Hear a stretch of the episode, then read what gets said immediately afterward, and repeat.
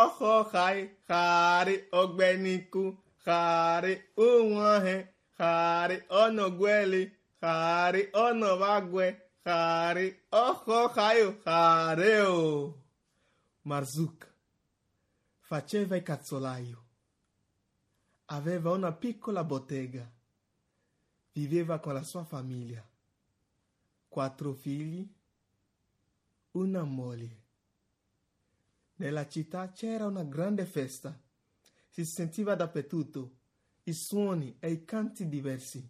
Sandalili, sandalili, sandalili, sandalili, sandalili, sandalili, sandalili, sandalili. Si sentiva dappertutto i profumi golosi di spezie, di miele e cannella, di budini e dei dolci. Anche i bambini di Mazuk volevano festeggiare. Così chiesero ai loro padri di portare a casa mahalabia, un budino squisito fatto di latte, la vaniglia, patata e lo zucchero. Marzuk promise ai suoi figli di tornare a casa con una zuppiera piena di mahalabia e Marzuk prese la zuppiera e si avviò verso la sua bottega. Sperava di poter vendere almeno un paio di scarpe per avere i soldi per prendere mahalabia per i suoi figli. Marzuk è nella bottega. Scarpe, scarpe, scarpe, vende le scarpe alle scarpe dei re. Scarpe, scarpe, scarpe, vende le scarpe alle scarpe dei re. Scarpe. Il sole tramota. Marzuk non ha ancora riuscito a vendere almeno un paio di scarpe. Scarpe, scarpe, scarpe, vendo le scarpe le scarpe dei re. Scarpe, scarpe, scarpe, vendo le scarpe. Scarpe, scarpe. Sta per diventare buio. Marzuko non ha ancora venduto niente. Non aveva neanche un soldo nella tasca. La zuppiera è ancora vuota.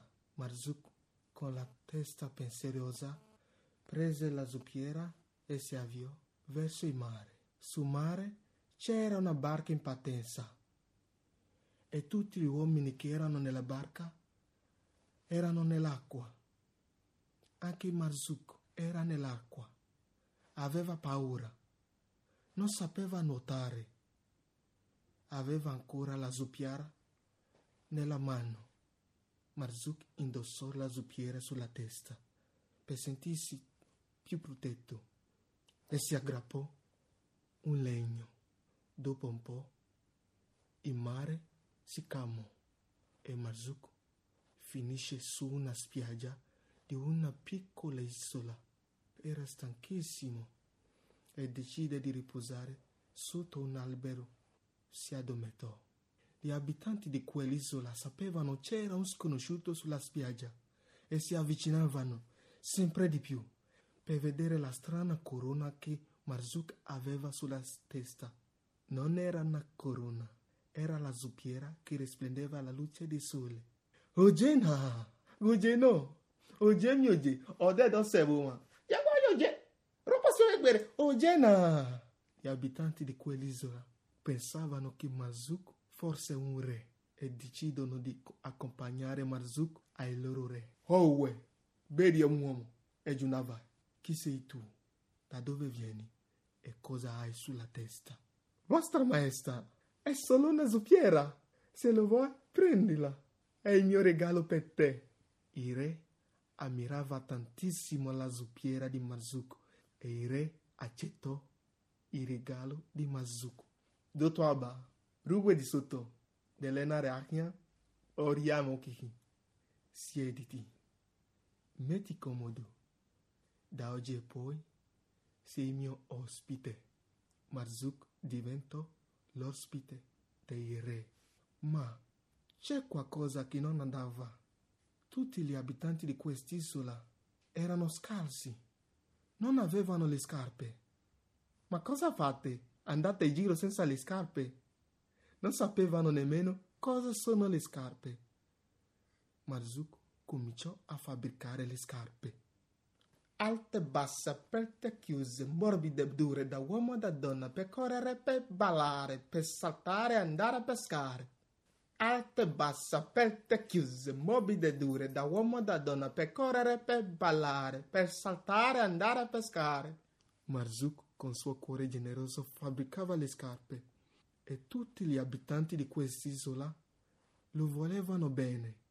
E grazie a Marzuk, gli abitanti non avevano più mal di piedi. Ma tutte le sere Marzuk andava verso il mare e si guardava all'orizzonte. Un uomo inegevole, un uomo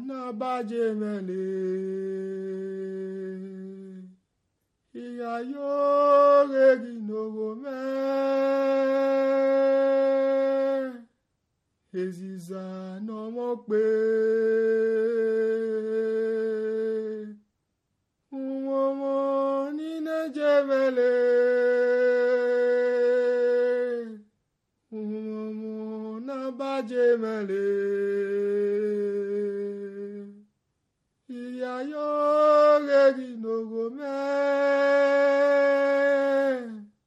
Èzìzà náà mọ̀ pé. Marzuk aveva nostalgia della sua famiglia. Avendo sentito questo, il re preparò una barca, non qualsiasi barca, una barca piena di di diamanti, di tesori, d'oro, d'argento, e gliela regalò ai Marzuk. Muaba, Oseno, Ayevie, Ashua, Oshankevo, smettila, non piangere, il tuo viaggio è appena cominciato. Marzuk ringraziò il re e cominciò il suo viaggio verso la casa e navigò naviga, naviga, naviga, naviga per due notti e due giorni. Finalmente Marzuk è a casa. Marzuk è tornato!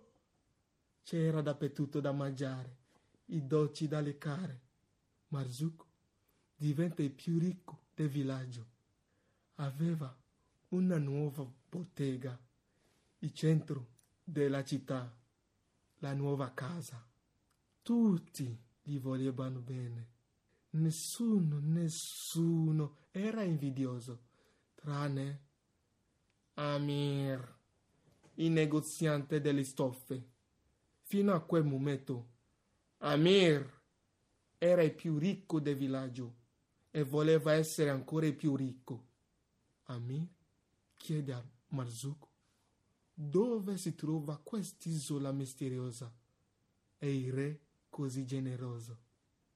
Marzuk gliela raccontò tutto il suo viaggio e Amir comincia a preparare una barca, non qualsiasi barca, una barca piena delle stoffe con colori diversi, rosso, giallo, blu, azzurro, e cominciò il suo viaggio verso l'isola misteriosa e navigò. Naviga per due notti e due giorni Amir è sull'isola. Vostra Maestà, io sono Amir, sono viaggiatore. Sono fermato su quest'isola per farti un regalo. Guarda qua, queste sono le stoffe, costano un sacco di soldi. Prendili, è il mio regalo per te, è tutto tuo. E il re accettò il regalo di Amir e decide di dare ad Amir la cosa più preziosa che aveva. Abdul! Mario Gegime. Ecco la vostra maestra. Così il re prese la cosa più preziosa che aveva e mise sulla testa di Amir la zuppiera di Marzuk. Marzuk, con cuore d'oro, aveva trovato il vero tesoro. Ma Amir, Amir, invidioso e saccente, non portò a casa un bel niente. ọkọkai ghari ogbeniku ghari uwahe ghari ọnọgweli ghari ọnọwagwe ghari ọkọkayo ghari o